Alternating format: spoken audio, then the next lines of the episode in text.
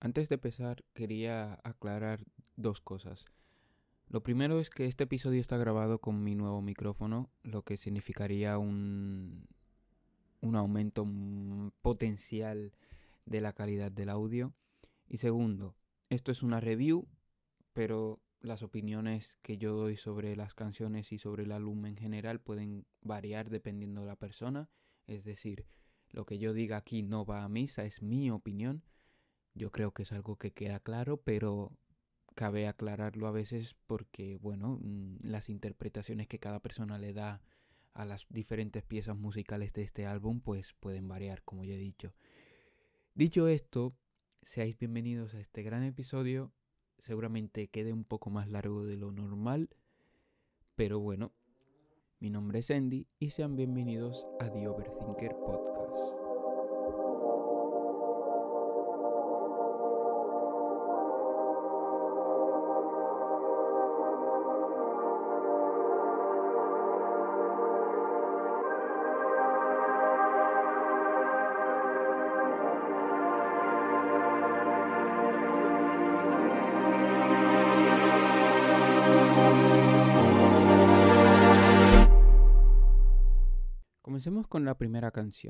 Alone Again.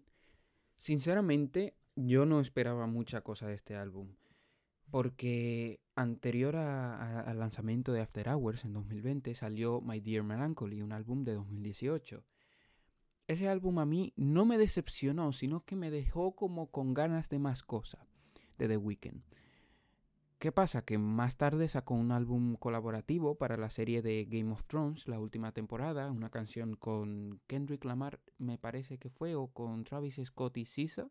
Bueno, en fin, canciones para bandas sonoras de series y películas. Y de por sí me dejaba mucho, mucho. Es como que no, no era su sonido como tal. Entonces llegó After Hours y yo recuerdo que cuando vi el tracklist primero, me sorprendió no ver a nadie, es decir, que solamente sea de Weekend solo y ningún artista, digamos, colaborando. Y segundo, viendo el nombre de las canciones y ver esa canción, digamos, titulada, para iniciar el álbum, titulada Alone Again, me dieron las secuelas que sentí cuando salió el álbum en 2018, el de My Dear Melancholy. Porque, sinceramente, ese álbum no es malo. Lo que pasa es que no termina de llegar del todo. Y para uno, digamos, comprender bien ese álbum, básicamente tiene que estar depresivo, porque es un álbum triste, oscuro, ya que salió después de que él dejara su relación con Selena Gómez, entonces estaba roto y pues eran canciones tristes.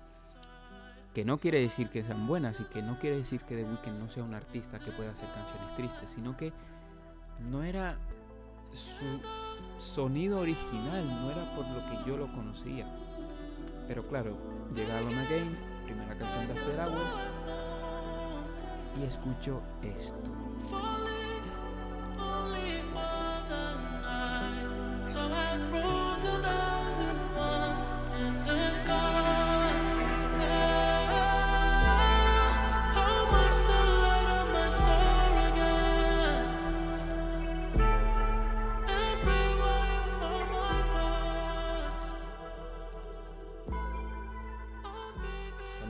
Estos segundos a las 6 de la mañana de un sábado cuando había salido, digamos, el álbum por el cambio de hora, porque salía el viernes a las 12 en Estados Unidos y aquí el sábado a las 6 de la madrugada, o sea, de la mañana, y yo me quedé hasta tarde esperándolo. O sea, de hecho, creo que me levanté a las 5 y media para así tener tiempo a plantearme bien mi existencia y luego escuchar el álbum. Pero escuchando estos segundos iniciales fue como, uh, espérate, espérate, espérate. Y subí el volumen. Y me quedé flipando, porque más tarde pasó esto.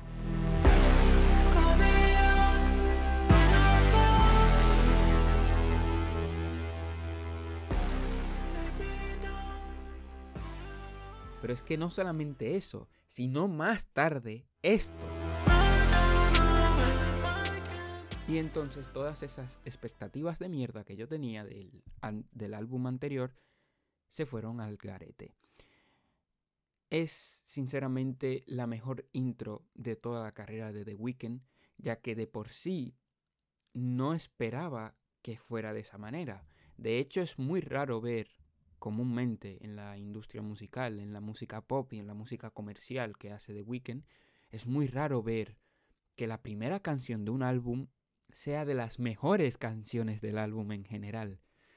Y no sé, o sea, es como que su sonido, su voz, con tanto eco, con tanta reverberación que se escuche lejos, mezclado con el sonido, digamos, angelical de las melodías, es diferente, es algo que no era muy de esperar de The Weeknd y visto, digamos, los singles, los sencillos que, que salieron antes del álbum, es decir, Heartless y Blinding Lights, no esperaba ese sonido tan oscuro pero digamos misterioso y angelical para ser la primera canción del álbum. ¿Por qué es eso? Entonces es lo que yo pensé, fue como la mejor introducción a la historia que íbamos a vivir más adelante, que ya detallaré eh, los puntos claves de la historia que quiere contar The Weeknd a lo largo del álbum. Que ya de por sí, os hago el pequeño spoiler, es profunda. Es profunda. Es profunda. Pero bueno, para concluir con esta primera canción, quiero decir que es muy buena para ser, como ya he dicho antes, es muy buena para ser la primera canción del álbum. Y la verdad, me ha dejado con ganas de seguir escuchando más. Y yo creo que es importante que la primera canción de un álbum te deje con ganas de seguir escuchando y ver dónde te lleva. Pero bueno, también hay que decir que la transición a la siguiente canción es jodidamente buena. Es muy buena. Siguiente canción, Too Late. Como ya he dicho antes, este álbum salió a las 6 de la mañana. Y cuando esta segunda canción... Eh, cuando empecé a escuchar esta segunda canción fue como... Hostia, quiero bailar. Sinceramente es de las más movidas, digamos, es la, la típica que ponen en las discotecas seguramente. Es la más bailable de todas, o una de las más bailables. Y es que sinceramente me gusta el ritmo. No es tampoco de las más increíbles del álbum, pero no es mala. Y aquí, esto es un punto clave, y era lo que decía antes de los puntos claves de este álbum, porque aquí empieza, digamos, a desenvolverse la, la historia. Aquí empieza a desarrollarse todo bien. Lo que empieza a hacer The Weeknd en esta, en esta canción, en la canción de Too Late, es pedir perdón a la chica, digamos, a la mujer con la que se supone que estaba en una relación anterior. Y esto es también innovador, dado el hecho de que normalmente en los álbumes de The Weeknd, siempre que hable de amor, él es la víctima y no ella. Y The Weeknd de por sí siempre ha sido un artista un poco tóxico en el sentido de que siempre trata de manipular a, esa chica o esa mujer con la cual él está. En esta canción es todo lo contrario. Él pide perdón por todas las cosas horriblemente horribles que ha hecho en la relación y que la han llevado a estar en ese punto. Por eso creo que, digamos, las letras y el sonido que tiene la canción se conjuntan muy bien ya que de por sí em, él dice, menciona temas como que las drogas han hecho, digamos, que su relación se vaya a la mierda. No solamente eh, las drogas, sino también el sitio donde él vive, que es Los Ángeles, ciudad que tiene una gran importancia para The Weeknd, no solamente, digamos, en la vida real, sino en la carrera y en la historia, digamos, del artista. Es decir, a ver si me explico bien. Mm, separemos dos personas. Abel Tesfaye, que es The Weeknd, o sea, la persona, y The Weeknd, que es el artista. Entonces, Los Ángeles de por sí tiene una gran importancia no solamente para Abel Tesfaye, persona que, o sea, un chico que dejó su casa cuando era joven, que tuvo muchísimos años viviendo en la calle, en la pobreza extrema, y The Weeknd un artista el cual ve que Los Ángeles es la ciudad de las luces, la ciudad de la lujuria, la ciudad donde hay muchas mujeres, em, casas gigantes, coches de lujo, vamos, el sueño, digamos, de The Weeknd como tal. Entonces por eso tiene em, tanta importancia esta ciudad. Y por eso más adelante hablaré de ella en, una de las canciones. Pero no voy a hacer spoiler. Que me voy de las ramas y, y no quiero decir. Y no termino diciendo lo que quiero decir. Volviendo al principio, lo de la historia, básicamente. Las drogas y la ciudad, digamos, todo lo que ha hecho, todo lo que ha cambiado la ciudad en The Weeknd, es lo que ha hecho que su relación se vaya, se vaya a la mierda y por eso él pide perdón a esa chica, digamos, por arruinarle no solamente la relación, sino también la vida. ¿Y por qué dije antes que tiene tanta correlación, digamos, las letras con el sonido? Es porque en esta canción, sus, digamos, su, su voz no solamente es como la anterior, la de Alona Game, que es como con mucho eco, con reverberación, como que suena distante sino que también hay muchos efectos, no solamente el autotune, que es presente, a veces intencionadamente, a veces para mejorar la voz, lo, típico de la industria musical, sino que también hay ciertos efectos como por ejemplo em, subir, digamos, que la voz sea mucho más aguda que la original o más grave, dependiendo de la zona. Eh, hay muchas doble voces, en fin, es como una canción llena de efectos en general. Y lo que quiere representar es, digamos, las drogas en general. Es como, mm, ¿cómo decirlo? Que se mezcle las letras con el sonido tipo drogadicto que tiene la canción.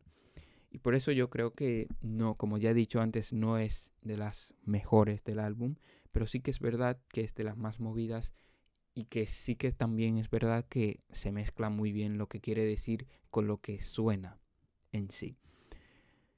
Y pues nada más, vamos a la siguiente.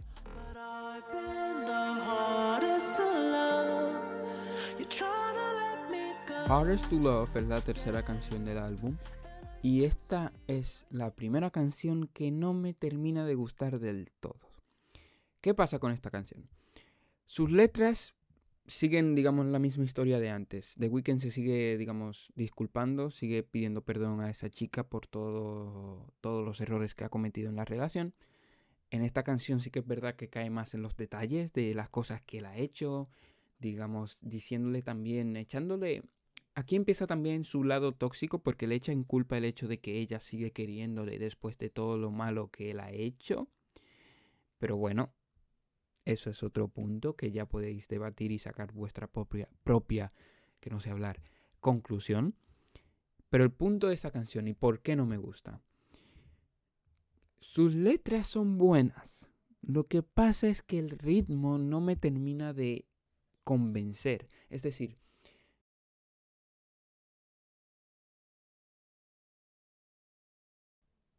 es como muy angelical, muy suave, Luego sus, digamos, empieza su voz a poco a poco tomando posesión de, la melodía y de la canción. Pero de repente llega esto.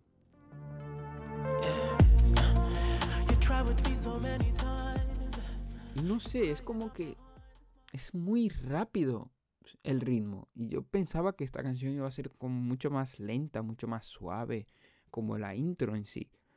Y es como todo el rato en plan pam, pam, pam, pam, pam. Que no está mal. Es decir, se puede escuchar la canción. No es una mierda como tal. Y no sé, el instrumental en sí no me termina de convencer. Eh, dicho esto, no significa que, digamos, las letras sean una mierda. Como ya he dicho, son bastante buenas y sigue la historia. Se mezcla muy bien con la canción anterior. Pero bueno, no es de mis favoritas. Así que vamos a pasar al siguiente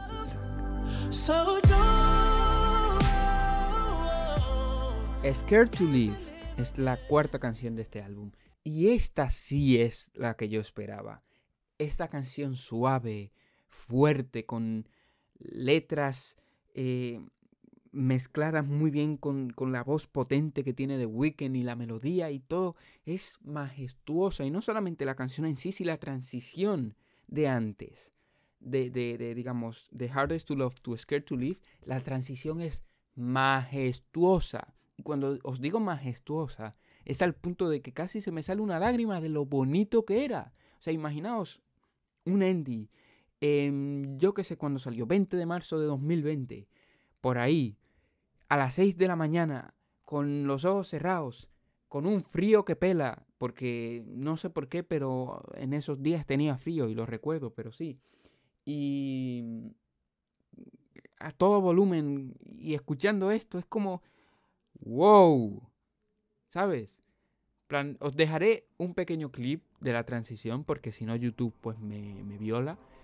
Pero es que es majestuosa. Os dejo con esto.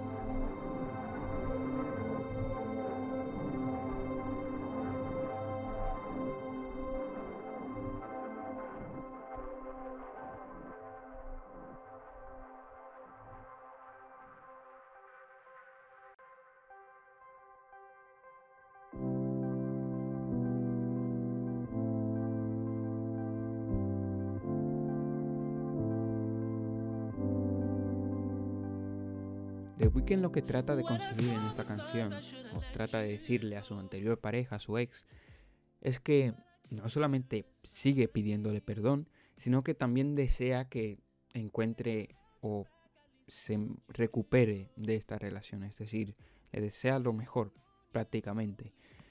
Y como digo, es algo innovador hasta ese punto. Porque claro, The Weeknd es una persona que no siempre se pone en la situación de su ex, no se pone en la piel de su ex, porque siempre termina hablando de sus exes.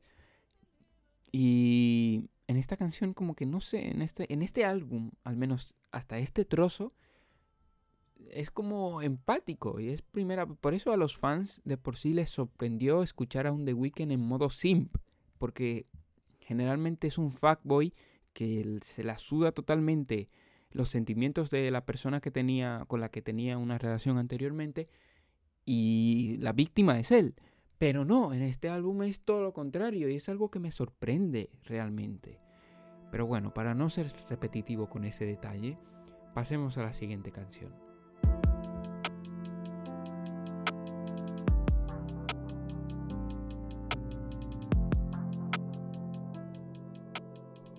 Aquí viene una de mis favoritas, Snow Child. Esta canción viene como a modo de demostración de las habilidades de rapero que tiene The Weeknd. Él no es o nunca ha sido un rapero como tal, ¿vale? Él tiene ciertas canciones donde él rapea, pero en esta viene como a dejar claro de que sí, él puede rapear y rapea bien. Y no solamente combina buenas palabras y tiene, digamos, lo que se le dice en inglés, el wordplay, que es pillar ciertas frases y combinarlo todo muy bien. Sino que también su voz es diferente, ¿sabes? No es como... Eh, sino que, coño, canta mientras rapea y es innovador también. Es como...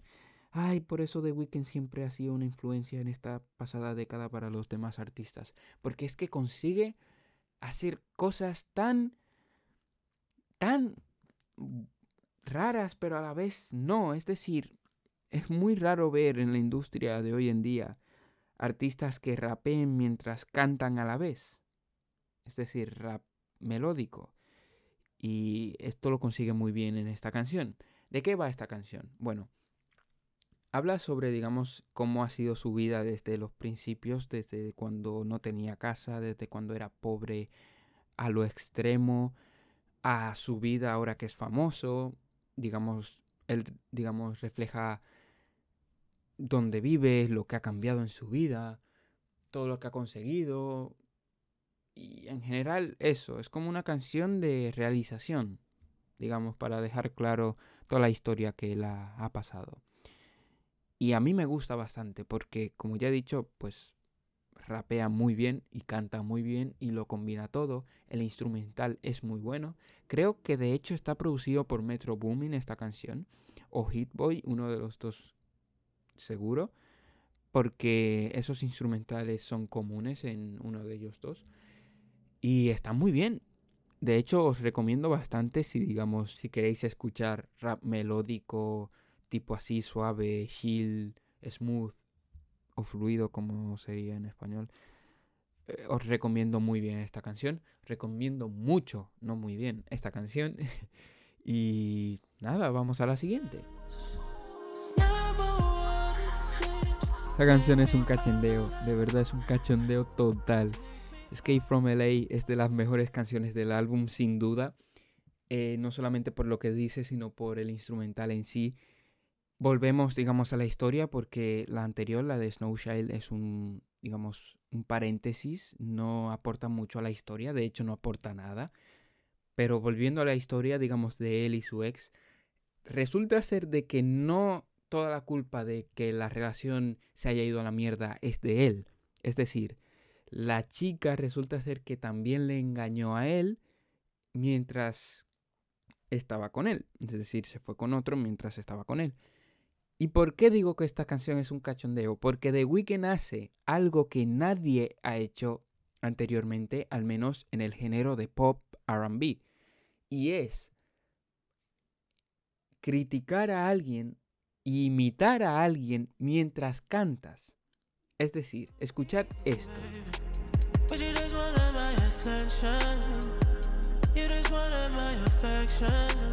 E, esos trozos realmente no son de Weekend hablando como tal, sino está imitando a esa chica, a esas excusas que ella creaba para, digamos, librarse de esos problemas cuando ella llegaba tarde eh, a casa, como él decía, en las, en, las canciones.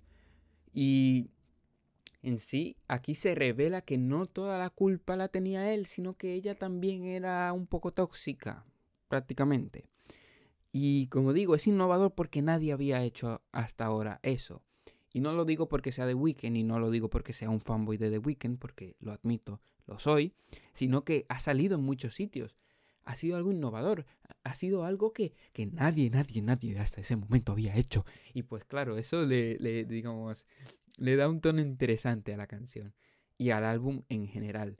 Por eso digo que este álbum es diferente, muy diferente a lo que estamos acostumbrados los fans de The Weeknd, a lo que escuchamos en Beauty Behind the Madness, a lo que escuchamos en Starboy o el anterior, el de My Dear Melancholy. Es muy diferente porque toma cosas que normalmente no se utilizan.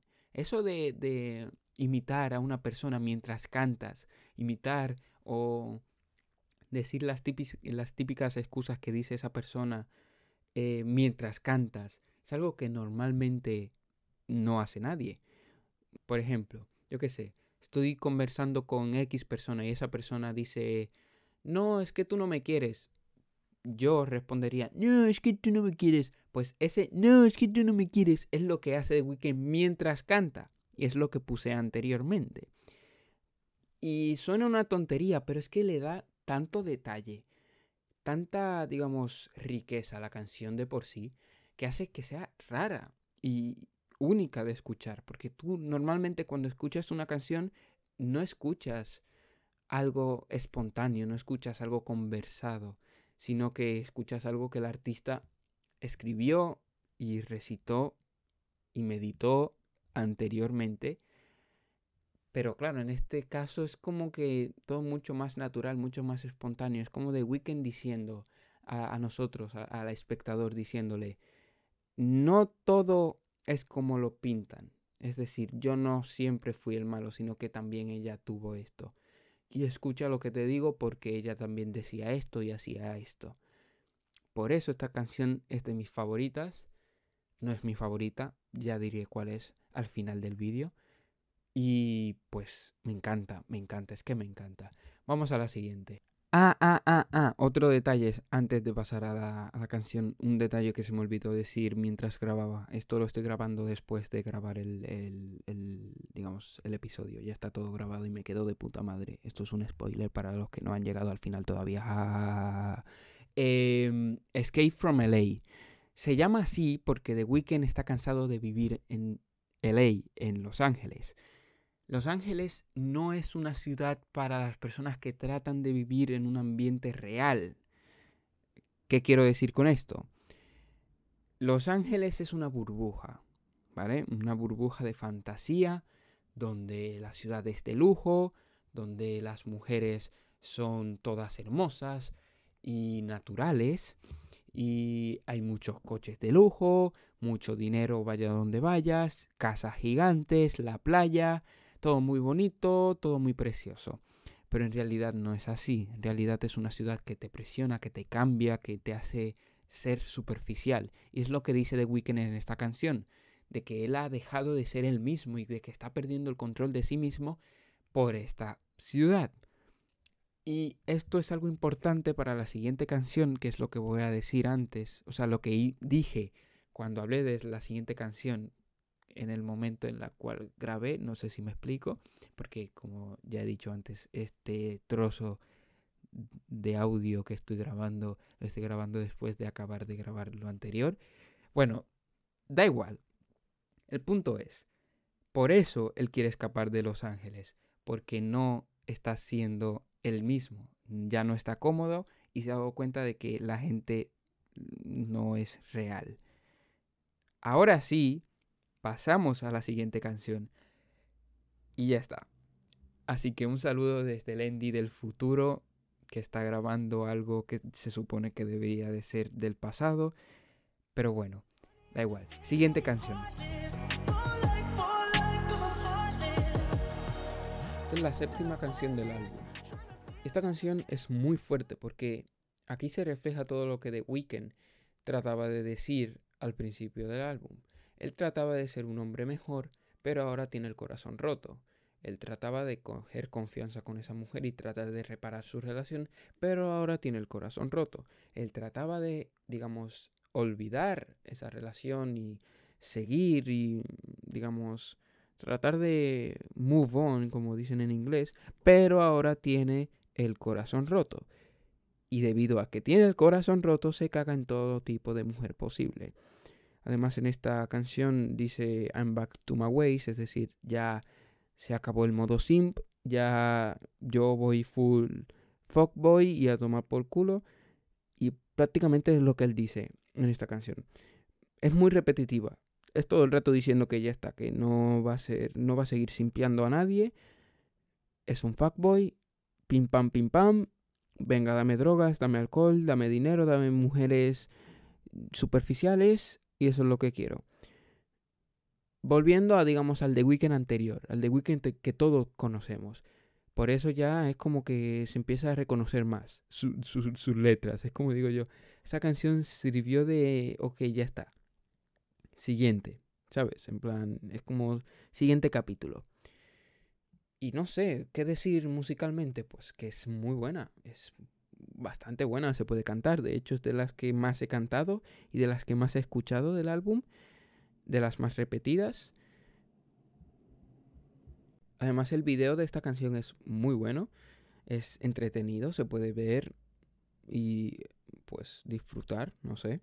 Y esta también, esta canción también está producida por Metro Boomin, lo puedo confirmar. Y joder, qué buen instrumental, ¿eh? Es muy buen instrumental. Es muy buena canción de por sí. Es repetitiva en, en cuanto a letra, porque como digo, ya está en modo fuckboy. Pero es que no, no hay nada más que decir, es que ya está.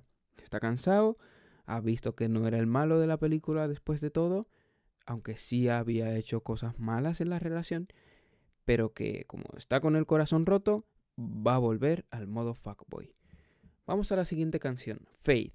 Esta es mi favorita, ¿vale? Esta es mi favorita, la octava, la de Faith. Solamente quiero que escuchéis esto. Esta es la canción más cinemática del álbum. O sea, literalmente, cuando digo cinemática es total cinemático. No solamente el final, sino la historia en sí. Aquí ya The Weeknd no trata de destruirse a sí mismo con drogas, alcohol y todo lo superficial posible, sino que también trata de destruirla a ella, a su ex, como una especie de castigo por lo que ella ha hecho a él. Aquí él se pone en modo full, no solamente fuckboy sin corazón, sino también manipulador tóxico. Y no penséis que me encanta porque yo sea un manipulador tóxico, todo lo contrario, sino por cómo él consigue que una canción sea tan jodidamente movida y bailable, pero que la letra sea lo más oscuro, tóxico, manipulador, eh, enfermo que puedas escuchar o leer más bien. Y es lo que me encanta de esta canción, porque es como cuando yo la escuché por primera vez, yo no hice caso a la letra, no hice nada de caso a la letra. De hecho, todo esto que yo estoy diciendo, cuando escuché el álbum por primera vez, la letra, o sea, quiero decir, la historia, no, no, en plan, no. Simplemente yo estaba escuchando las canciones, bailando ahí en mi cama, eh, tratando de no hacer mucho ruido para no despertar a mi madre, que como repito otra vez y como ya he dicho anteriormente, eran las 6 de la mañana y yo estaba escuchando esta puta canción, bailando a tope, tratando de moverme suave pero a la vez animado para no hacer ruido y no despertar a mi madre. Pero bueno, volviendo al punto, esta canción es muy buena y lo, lo mejor todavía es, digamos, el final. Y ahí es donde empieza lo cinemático. Es ahí donde yo, digamos, digo que este álbum se siente como una película. Al punto de incorporar sonidos de ambulancia, sonidos de ambiente. Es como la típica escena donde el villano cae derrotado y viene todas las ambulancias o todo su equipo, digamos, a tratar de ayudarle y tal. Pues sí, por eso. ¿Y por qué, digamos, esta, esta parte de la canción tan oscura? Bueno, pues porque las drogas le provocaron una sobredosis que le hizo terminar en la parte de detrás de una ambulancia llevándola a un hospital, por eso los sonidos de la ambulancia.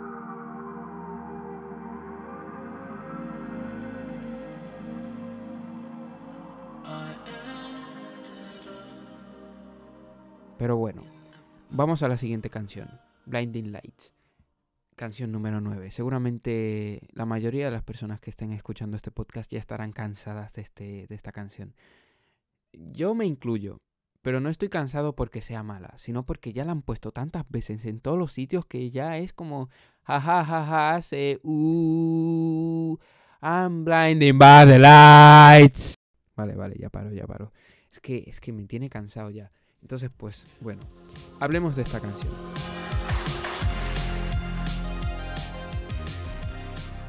Si pudiera describir esta canción liricalmente, es decir, las letras, em, yo diría que es como la repetición de un ciclo. Porque al fin y al cabo, él sí vuelve a la chica otra vez. Sigue pillado al final no la ha superado, así que vuelve hacia ella, pero no solamente vuelve hacia ella, sino que vuelve más tóxico todavía.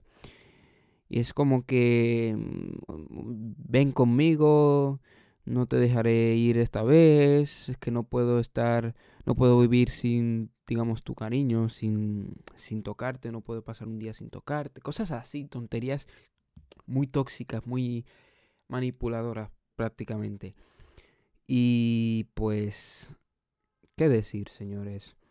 Es una canción animada, bailable, también tiene un ritmo muy ochentero, así digamos clásico del pop. Es decir, escuchar esto y no me vas a decir, no me vas a decir que no esté de los 80.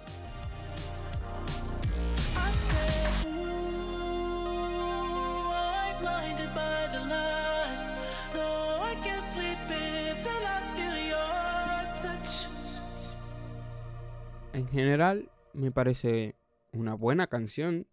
Quitando el hecho de que ya estoy cansado de ella, me parece una muy buena canción. Lo que pasa es que, mm, ya sea TikTok, ya sea YouTube, ya sea Instagram, ya sea los profes de educación física utilizando esta canción para absolutamente todo, ya sea eh, el uso excesivo de esta canción, es en general buena, ¿vale? No es de mis favoritas del álbum, pero es buena.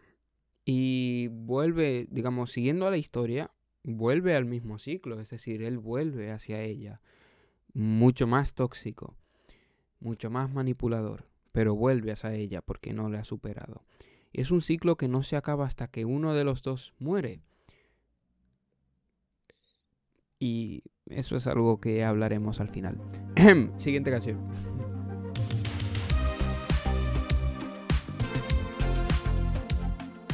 Bueno, pues en esta canción, la de In Your Eyes, la canción número 10 del álbum, él vuelve con ella, ya están otra vez juntos, pero otra vez se da cuenta de que él es el problema de la relación. Y ahora yo os pregunto, ¿pero no se suponía que él era el problema anteriormente, pero luego fue ella porque ella le engañó ¿Y por qué ahora él es el problema otra vez? Las drogas, chavales. Por eso digo que no fuméis, ¿vale? No toméis drogas. Mm, The Weeknd es el mejor ejemplo de ello, de cómo las drogas no solamente te arruinan tu cuerpo físicamente, tu salud, sino también tus relaciones, tus amistades, tu relación con tu familia y tu propia forma de ser. Al fin y al cabo, él olvidó en las anteriores canciones, como pueden ser eh, Faith o Blinding Lights eh, en sí misma, él olvidó, gracias a las drogas, el hecho de que él era el problema. Y todo el rato se estaba cagando en ella, pensando que solamente ella y solamente ella era el problema de que la relación no funcionara. Pero este, esta, digamos, esta canción le sirve a él para darse cuenta de que sí. Y lo ve en sus ojos, ve, digamos, el hecho de que ella no está cómoda con él, por eso se llama In Your Eyes. Em, y pues bueno, ¿qué, es eso? Que él es tóxico, se da cuenta de que no, que él es el problema por eso mismo, porque es tóxico y que las drogas le han hecho cambiar un huevo. Y pues nada, vamos a la siguiente canción, Save Your Tears. Esta canción tiene un, un chismecillo y una referencia a la vida real que me ha gustado bastante. Vamos a ella. Save Your Tears es una canción que a mí personalmente me gusta, ¿vale? Yo generalmente acostumbro a ponérmela por las mañanas porque el ritmo que tienes que, que es como pum, pam, pum, pam, pum, pam, pum, pam, es el ritmo que yo sigo cuando camino y me, sirve para caminar más, más rápido, básicamente. O sea, seguir un ritmo. Y a mí me gusta eso y os recomiendo eso. Pillar canciones que tengan más o menos el mismo ritmo de vuestro caminar normal e ir con ellas. Es la hostia. Pero bueno, volviendo al punto. ¿Por qué esta canción me parece un cachondeo y por qué me parece especial? De por sí no aporta nada a la historia, ¿vale? Y de por sí la canción es básica, o sea, no es muy diferente, no suena muy guau. Es buena, simplemente se puede escuchar. Mm, te la pasas bien escuchándola, pero no es nada guau. ¿Qué pasa? Que esta canción es una referencia a una polémica que pasó en 2019 con The Weeknd, o sea, Abel Tesfaye, el The Weeknd real, no el The Weeknd de la historia, y Bella Hadid, la ex real, no de la historia, sino de la vida real, de The Weeknd. Para los que no lo sepan, eh, Bella Hadid, una modelo estadounidense creo que es, o palestina o por ahí. Em, lo siento por mi ignorancia, tampoco será nacionalidad de todo Dios. Pero bueno, Bella Hadid es una modelo muy famosa, muy conocida. Em, es bastante guapa también hay que decir. Y ella estaba con, con The Weeknd después de que The Weeknd dejara a Selena Gómez. O más bien que Selena Gómez le dejara a él. Y bueno, estaban tal y tal y cortaron. ¿Qué pasa? Que en 2019, en verano de 2019, para ser más em, precisos, Bella Hadid estaba en una discoteca en Nueva York. Entonces, The Weeknd, sin saber que ella estaba en esa discoteca, simplemente fue de chill, pasar el rato con sus amigos y pasarla bien y tal. Entonces, Bella Hadid tampoco sabía que, The Weeknd iba a venir a esa misma discoteca y cuando vio a The Weeknd entrar por la puerta, se puso a llorar y se fue por la puerta de detrás. Eso fue una polémica muy grande porque, claro, eh, nadie sabía los motivos por los cuales The Weeknd y Bella dejaron su relación. Fue todo muy anónimo de por sí, o sea, muy misterioso y muy no exclusivo, exclusivo no es la palabra, pero ya me entendéis, que no lo sabía básicamente nadie, ningún medio de comunicación, ninguna revista y todas esas cosas. Pero sí, la pillaron llorando. En plan, la, la pillaron saliendo eh, por la puerta de detrás, llorando, viendo a The Weeknd entrar. Y eso también pillaron una foto de The Weeknd con cara de, espera, ¿qué cojones? En plan, al menos, no sé, di hola, ¿no? No te vayas así. Coño, ¿sabes? Entonces, por eso esta canción. Esta canción es muy buena por eso, porque trata de ejemplificar y poner en contexto desde su punto de vista lo que él pensó o lo que él estaba eh, pensando en ese momento. Por eso se llama Save Your Tears y por eso hay una parte de la canción que dice Save Your Tears for Another Day. Es decir, guarda tus lágrimas para otro momento y no ahí. Y, acércate a mí y salúdame, hija de puta. ¿Sabes? Entonces, no sé, me parece muy curioso. No aporta nada como tal a la historia. La siguiente canción que ya hablaremos más adelante, sí que aporta, pero esta de por sí es simplemente otro paréntesis. Igual que la canción de Snowshide, que ya hablé anteriormente. Mm, esta canción, pues, es un paréntesis, es como una pequeña anécdota de algo que pasó realmente y no es ficción como la historia que quiere contar en After Hours. Así que vamos a la siguiente canción. La canción número 12, efectivamente, número 12, llamada Repeat After Me. Y esto es un interludio. Ya explicaré más bien cuando hable de esta canción que es un interludio.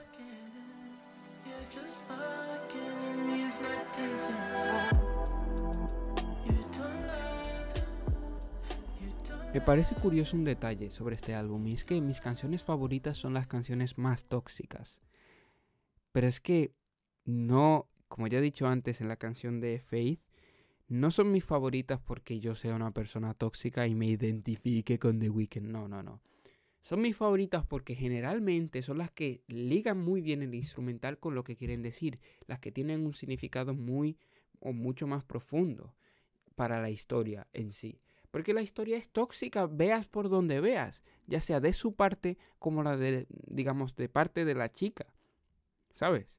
Entonces, por eso mis canciones favoritas son las tóxicas. Pero bueno, vamos al punto. Repeat After Me, canción número 12 del álbum. Es un interludio. Un interludio es una pequeña canción que no dura mucho, que no acostumbra a durar tanto como por ejemplo dura una canción normal. Y lo que trata de conseguir generalmente es traer, digamos, o exponer un poco más sobre la historia de por sí. Hay veces o hay artistas que utilizan los interludios o estas pequeñas canciones para conectar a modo de transición canciones entre sí. Un ejemplo de un artista que haga esto muchísimo es Kendrick Lamar o por ejemplo JPEG Mafia y lo hacen muy bien porque consiguen, digamos, juntar una canción que no tiene que ver para nada con otra que va a salir más adelante y ponen esa entre medio para, digamos, conectarlas. En este caso no es para eso, no trata de conectar dos canciones, sino que trata de, digamos, exponer un detalle sobre la historia y es lo jodidamente manipulador que es The Weeknd en este álbum. Repeat After Me es una frase que normalmente se utiliza para, digamos, convencer a una persona, es decir, repite después de mí. Ta, ta, ta, ta, tal. La persona lo repite tal, la persona lo repite. Esa persona lo que está haciendo es obedecer a esa orden que tú estás diciendo, a esa repetición, a eso que quieres decir. Entonces, lo que está haciendo es, en esta, en esta canción, lo que está haciendo, digamos, The Weeknd es lavarle el cerebro a, a esa chica, tratando de decirle que no amas a otra persona si cuando estás con esa otra persona piensas en mí. Es decir, si vamos a poner tres personajes, ¿vale? María, Pedro y José. Si Pedro está con María y María piensa en José, María no ama a Pedro. Y entonces lo que quiere decir The Weeknd es eso. No lo amas porque mientras estás con él, piensas en mí. Así que ven conmigo ya, ven conmigo ya, porque yo te necesito y tú tienes que ser mía de cojones y solamente mía porque yo lo digo y porque me sale del huevo izquierdo. Y por eso me gusta esta canción, de verdad, es que es muy buena. Encima tiene un ritmillo, ¿sabes? Como suavecita, uh, uh, uh, y pues, no sé, me gusta.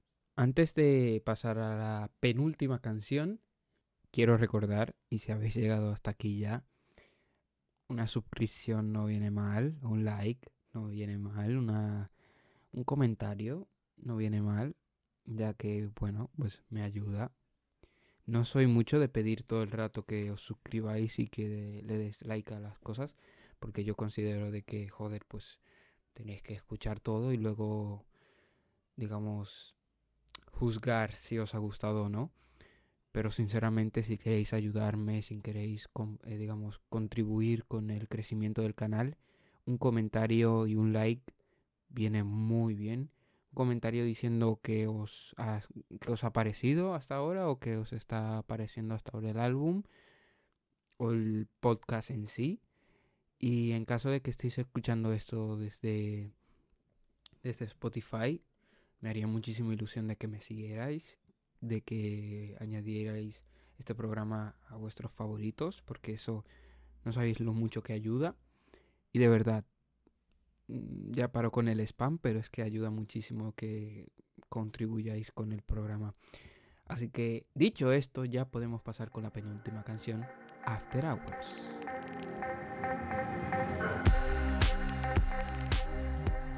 After Hours es la penúltima canción, la canción número 13 que da título al álbum. Y es de las canciones más importantes en la historia en sí. De hecho, yo creo que es la más importante. Estamos en el final ya. Estamos prácticamente en el final. Estamos en el clímax de la historia, en el tercer acto de la historia. Y es esa parte donde él mezcla, digamos, Abel, el artista, quiero decir, no el de la historia, sino el artista Abel Tesfaye, es decir, el de Weekend de la vida real. Bueno, ya me entendéis. Mezcla las dos historias, es decir, las dos partes, las dos, los dos puntos de vista. Uno, el de ella y el de él. Mm, en primer lugar tenemos, en una mano tenemos que, sí, él es el problema, él es el que, causa, digamos, los problemas en la relación, ese es el punto de vista de ella. Luego el punto de vista de él. Él es un fuckboy las drogas le afectan muchísimo, le cambiaron muchísimo. Tiene el corazón roto, es tóxico, es manipulador, pero él es así. Y entonces es su punto de vista. Y los mezcla a los dos. Y aquí te deja, digamos, en el final, digamos, un final abierto. Es decir, ¿qué pasará ahora? Ahora que ya sabemos los dos puntos de vista, ¿cómo se va a acabar el ciclo? ¿Cómo terminaremos la historia? Ahora que ya sabemos qué piensa uno y qué piensa el otro, ya sabemos cómo son los dos, ya sabemos qué ha pasado y hemos estado, digamos, en esta historia eh, llena de momentos muy oscuros y muy tristes por parte de los dos, momentos tóxicos, momentos de, digamos, engaños, em, de todo. Ahora, ¿qué va a pasar? Pues uno de los dos tiene que morir para que se acabe el ciclo. Porque, como ya he dicho anteriormente en la canción de Blinding Lights, para que se acabe el ciclo, uno de los dos tiene que morir. Y aquí viene la última canción.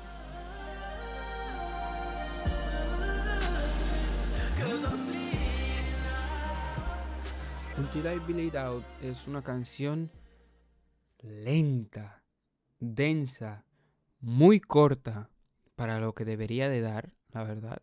Es un poco corta, la considero corta, pero es tan buena y es tan fuerte para un final como este, para este álbum más bien, que es sin duda una de las mejores, si no la mejor canción del álbum.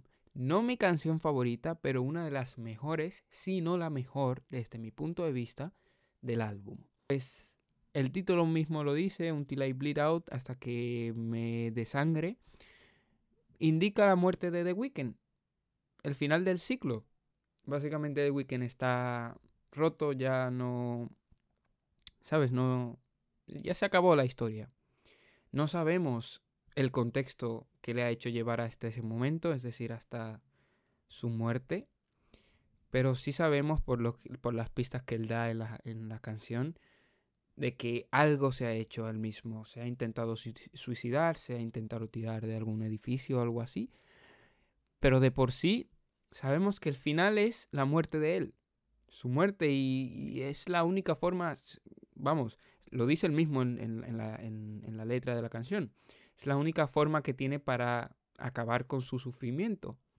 Y su sufrimiento es estar en esa relación. Pero es que de por sí es como contradictorio, es decir, su sufrimiento es estar en la relación, pero luego cuando no está en la relación sufre porque quiere estar con ella. Y claro, le pica ver a otras personas con ella. Le pica ver ella que ella está feliz con otras personas. Por eso en la canción de Repeat After Me, el interludio, las canciones, o sea, de las canciones anteriores que ya he dicho, él trata de convencer a esa mujer que simplemente puede estar con él porque solamente le ama a él, cuando en realidad no es así, es básicamente un lavado de mente. Es el momento más tóxico del álbum, sin duda. Pero bueno, Until I Bleed Out, última canción del álbum, mejor final imposible. Es una canción, como digo, jodidamente tensa, muy, muy, muy muy vocalmente fuerte. Su voz es como tiene eco, pero a la vez es presente. La melodía no para de subir y bajar y hay un momento en el cual explota todo, que es este.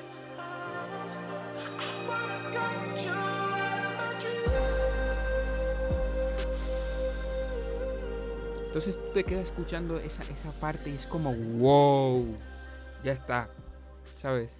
plan, ya está ya sabemos cómo acaba la historia, ya sabemos qué, qué ha pasado y cómo se acaba el ciclo. Lamentablemente murió él, o sabemos o nos da a entender que él murió, pero bueno, es un final prácticamente abierto, cada quien saque sus conclusiones. Al fin y al cabo el ciclo ya se ha acabado y hasta aquí After Hours. En conclusión, señores, este álbum, sin duda, sin duda alguna, sin dudísima alguna, es mi álbum favorito de toda la vida. Para mí. Para mí. Em, es el álbum, el mejor álbum del año pasado, también sin duda. El hecho de que no haya ganado un Grammy me ha enfadado bastante, pero bueno, eso es otro tema de otro vídeo sobre la corrupción en la industria musical. Y mm, qué decir, señores, es una historia bastante profunda. Y lo que más me gusta de este álbum es el hecho de que la historia esté detrás de melodías ochenteras súper suaves, de canciones movidas o tristes, pero que tú piensas que hablan de una cosa y terminan hablando de otra. O sea, al fin y al cabo, yo cuando escuché ese álbum, cuando salió, yo no esperaba que tratara de esto, ¿sabes? Es decir, sí, sé que The Weeknd habla mucho sobre las drogas, habla mucho sobre estar con el corazón roto, pero en sí no esperaba que fuera tan profundo como lo es en este álbum.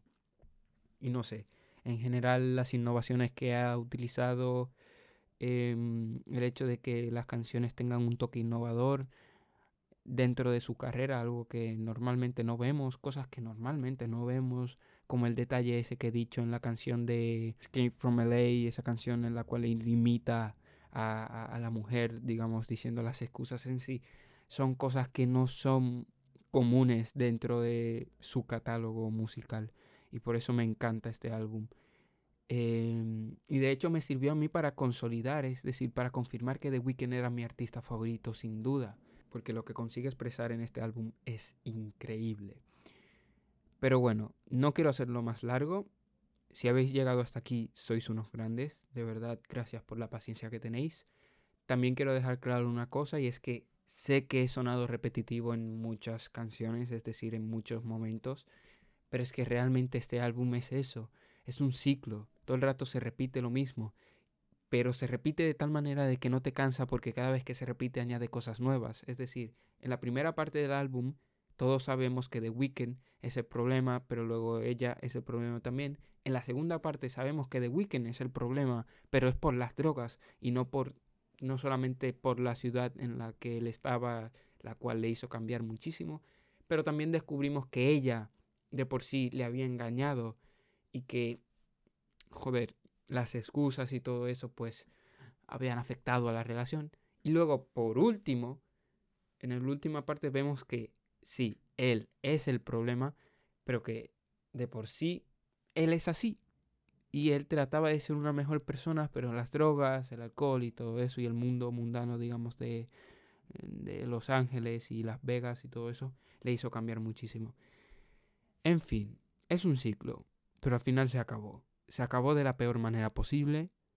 Musicalmente no, sino en la historia. Es decir, murió el protagonista, o eso da a entender. Pero musicalmente es increíble este álbum. ¿Qué nota le daría? Yo creo que es más que más que obvio que yo creo que se merece un 10 sobre 10. Al menos yo se lo daría. Y de hecho muchos críticos respaldan esto. Es decir, es de los mejores álbumes del año, si no el mejor en la mayoría de las listas de álbumes del año pasado. Y mm, no sé, señores, es que es increíble. Nada más. Dicho esto, por favor compartid este episodio con todos vuestros amigos o familiares, con personas que creáis que les pueda interesar este episodio, ya que la verdad creo que la labor que he implementado a este episodio es bastante ardua.